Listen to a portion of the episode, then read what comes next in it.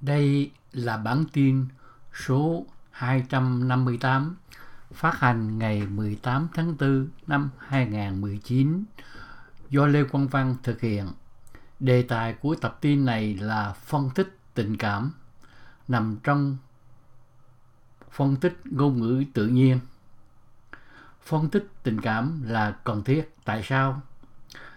Trong các dự án học máy, chúng ta cố gắng xây dựng các ứng dụng hoạt động ở một mức độ nhất định tương tự như con người.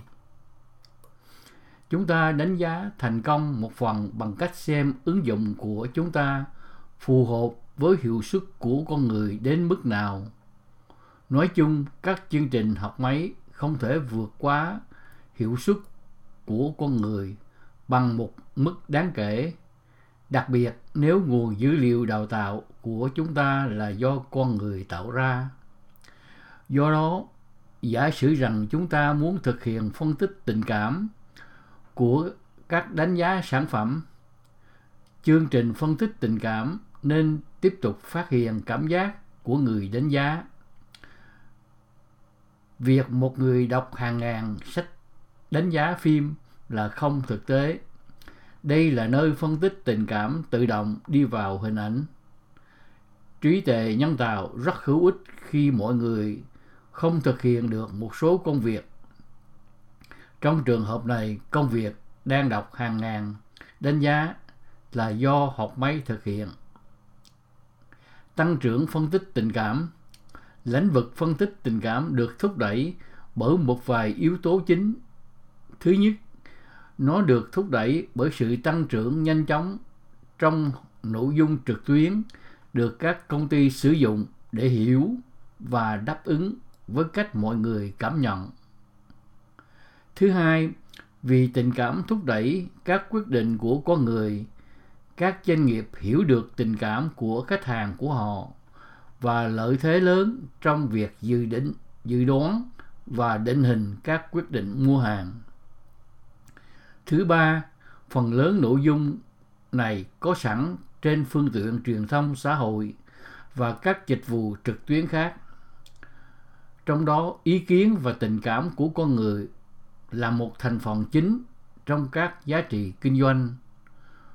Cuối cùng, công nghệ phân tích ngôn ngữ tự nhiên đã được cải thiện đáng kể, cho phép ứng dụng phân tích tình cảm rộng lớn hơn kiếm tiền từ cảm xúc sự phát triển của internet và các dịch vụ internet đã cho phép các mô hình kinh doanh mới hoạt động với kết nối giao tiếp và tình cảm của con người. Vào tháng 12 năm 2018, công ty Facebook có vốn hóa thị trường lối 400 tỷ đô la và là một trong những công ty thành công nhất trong việc kết nối mọi người với các tính năng cho phép họ thể hiện tình cảm trực tuyến. Trong khi đó, vốn hóa thị trường 24 tỷ đô la của Twitter có phần nhỏ hơn nhưng đã được chứng minh là một cách có ảnh hưởng để hiển thị tình cảm trực tuyến. Điều này có nghĩa là bản thân tình cảm có giá trị kinh doanh quan trọng và có thể tạo ra tiền và có thể giúp kiếm tiền. Hiện tại có một lượng lớn thông tin trên phương tiện truyền thông xã hội về những gì mọi người thích hoặc không thích. Dữ liệu này có giá trị đáng kể không chỉ trong kinh doanh mà còn trong các chiến dịch chính trị như là trong các cuộc bầu cử. Bây giờ chúng ta hãy phân tích các loại tình cảm. Có nhiều tình cảm khác nhau mà chúng ta có thể cố gắng phát hiện trong các nguồn ngôn ngữ. Hãy thảo luận chi tiết về chúng. Thứ nhất là cảm xúc. Phân tích tình cảm thường được sử dụng để phát hiện trạng thái cảm xúc của một người. Nó kiểm tra xem người đó đang vui hay buồn, hài lòng hay bất mãn. Các doanh nghiệp thường sử dụng nó để cải thiện sự hài lòng của khách hàng. Ví dụ chúng ta hãy xem tuyên bố sau tôi nghĩ rằng tôi sẽ thích bộ phim nhưng nếu nhưng nó khiến tôi cảm thấy rằng nó có thể làm tốt hơn. Trong tuyên bố này, có vẻ như người vừa xem phim không hài lòng về phim. Trong trường hợp này, một máy phát hiện tình cảm sẽ có thể phân loại đánh giá về tiêu cực và cho phép doanh nghiệp, ví dụ như hãng phim, điều chỉnh cách họ làm phim trong tương lai. Thứ hai là hành động so với thụ động. Đây là việc một người có thể dễ bị hành động hay không. Điều này thường được thực hiện để xác định mức độ gần gũi của một người đưa ra lựa chọn. Ví dụ trong chatbot đặt chỗ du lịch, bạn có thể phát hiện xem người đó có khẩn cấp về việc đặt chỗ hay chỉ đơn giản là thực hiện các truy vấn thụ động và do đó ít có khả năng đặt vé ngay bây giờ. Mức độ định hướng, hành động hoặc sự thụ động cung cấp một manh mối để phát hiện ý định. Thứ ba, các giai điệu trong một câu chuyện. Lời nói và văn bản thường có ý nghĩa truyền đạt những ấn tượng nhất định không nhất thiết phải thực tế và hoàn toàn cảm xúc. Ví dụ, điều này là châm biếm, mỉa mai và hài hước. Điều này có thể cung cấp thông tin bổ sung hữu ích về cách người đó suy nghĩ. Giai điệu trong cuốn sách khó phát hiện nhưng có thể có một số từ hoặc cụm từ nhất định thường được sử dụng trong các ngữ cảnh nhất định. Chúng ta có thể sử dụng thuật toán, phân tích ngôn ngữ tự nhiên để trích xuất các mẫu thống kê về các nguồn tài liệu. Ví dụ, chúng ta có thể sử dụng phân tích tình cảm để phát hiện xem một bài báo có phải là châm biếm hay không. Ứng dụng thứ tư là chủ quan so với khách quan. Chủ quan là sự phát hiện xem nguồn văn bản đã cho là chủ quan hay khách quan. Ví dụ, bạn có thể muốn phát hiện xem một người đã đưa ra và bày tỏ ý kiến hay nếu tuyên bố của họ đọc giống như một sự thật và chỉ có thể đúng hay là sai. Hãy xem hai tuyên bố sau đây để hiểu rõ hơn. Phát biểu thứ nhất, món vịt đã chín quá và tôi khó có thể nếm được hương vị. Trong khi phát biểu thứ hai, vịt là loài chim sống dưới nước. Trong hai phát biểu trên, phát biểu một nên được công nhận là ý kiến chủ quan và phát biểu hai là ý kiến khách quan. Xác định tính khách quan của một tuyên bố sẽ giúp quyết định phản ứng thích hợp của phát biểu đó. Ứng dụng thứ năm, ý tưởng về điều khoản chính. Hãy xem xét các ý tưởng và thuật ngữ chính được sử dụng trong phân tích tình cảm. Phân loại, phân loại là kỹ thuật phân tích ngôn ngữ tự nhiên để gán cho một hoặc nhiều lớp cho các tài liệu văn bản. Điều này giúp phân tách và phân loại các tài liệu. Nếu bạn sử dụng phân loại để phân tích tình cảm, bạn chỉ định một lớp tình cảm khác nhau như là thuận, tức là tích cực tham gia, hay là không thuận, tức là không thích, hoặc không quan tâm, tức là không có ý kiến, trung tính. Phân tích tình cảm là một loại phân tích văn bản nhằm tạo ra một loại bộ phận có thể phân loại tình cảm văn bản chưa từng thấy trước đây. Học có giám sát, trong học tập có giám sát, chúng ta tạo ra một mô hình bằng cách cung cấp dữ liệu và các mục tiêu được gắn nhãn cho các thuật toán đào tạo. Các thuật toán học sử dụng cung cấp này. Khi phân tích tình cảm, chúng ta cung cấp dữ liệu huấn luyện với các nhãn đại diện cho tình cảm Ví dụ, đối với mỗi văn bản trong một tập dữ liệu, chúng ta sẽ gán giá trị một nếu tình cảm là dương, là tích cực, là thích tham gia, và giá trị zero nếu tình cảm là âm, không thích hoặc là không tham gia. Điểm thứ hai, phân tích thứ hai là cực tính và phân cực. Phân cực là thước đo mức độ tiêu cực hoặc tích cực của tình cảm trong một nguồn ngôn ngữ nhất định. Phân cực được sử dụng vì nó đơn giản và dễ đo lường và có thể dễ dàng dịch sang thang. Mức đo với số đơn giản, nó thường nằm trong khoảng từ 0 đến 1 giá trị còn một, phản ảnh các tài liệu có tình cảm tích cực trong khi các giá trị gần bằng zero phản ảnh các tài liệu có tình cảm tiêu cực, giá trị khoảng 0.5 phản ảnh trung lập về tình cảm trong các tài liệu. Điều đáng chú ý là sự phân cực được phát hiện bởi một mô hình phụ thuộc vào cách nó được đào tạo. Trong các chủ đề chính trị, các ý kiến có xu hướng bị phân cực cao mặt khác, nếu bạn sử dụng mô hình tương tự trên các tài liệu kinh doanh để đo lường tình cảm, điểm số có khuynh hướng trung tính.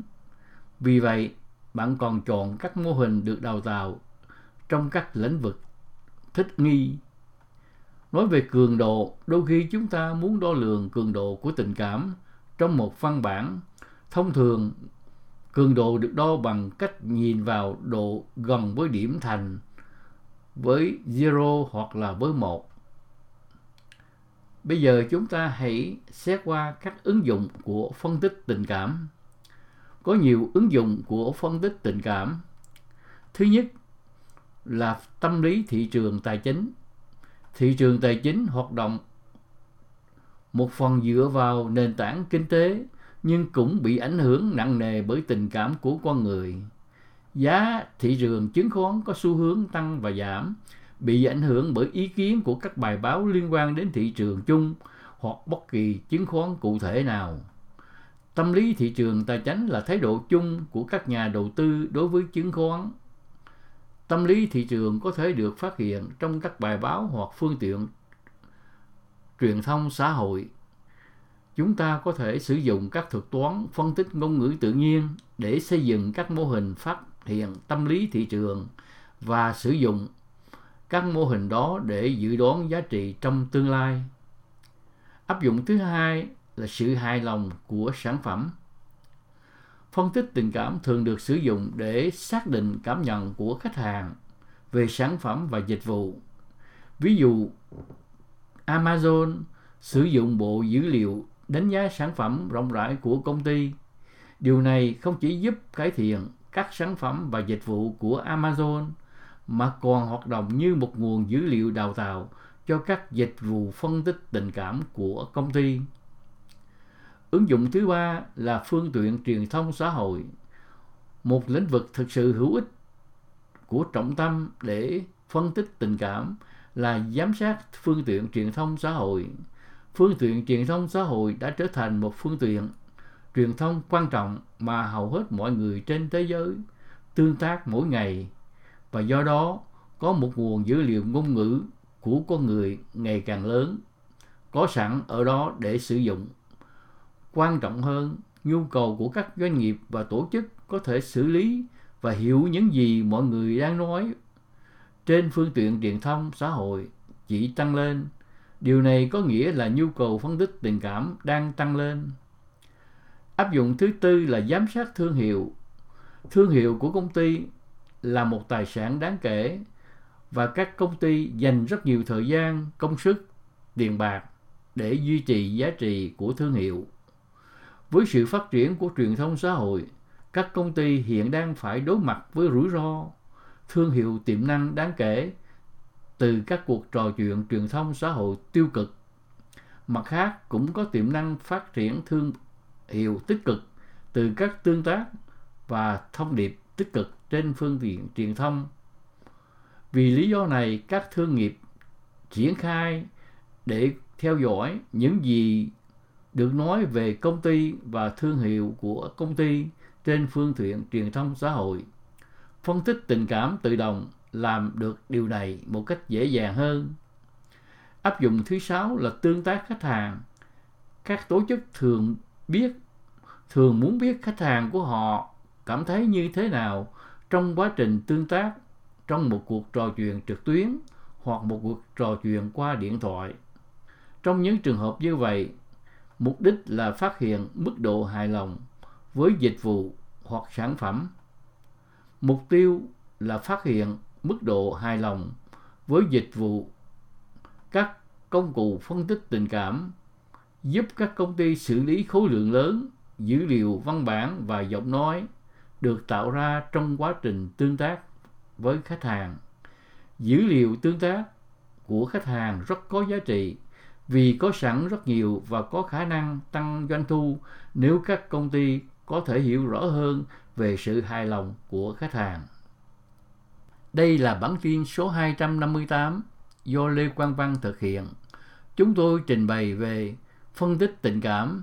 Phân tích tình cảm hiện đang rất được các công ty chú ý vì họ muốn tìm hiểu khách hàng của họ phản ứng như thế nào đối với sản phẩm, đối với cách tiếp xúc với nhân viên của công ty, đối với thương hiệu của công ty và đặc biệt là sự phản hồi của công ty đối với những thắc mắc mà khách hàng nêu ra. Ngày nay, việc phân tích tình cảm rất là cần thiết nhưng cũng rất dễ thực hiện dựa trên trí tuệ nhân tạo, dựa trên học máy và những phương tiện như là học sâu. Chúng tôi sẽ tiếp tục trình bày phân tích tình cảm trong các áp dụng thực tế mà các công ty đang sử dụng. Xin cảm ơn các bạn và mong các bạn đón nghe các bản tin kế tiếp do Lê Quang Văn thực hiện. Xin thân chào.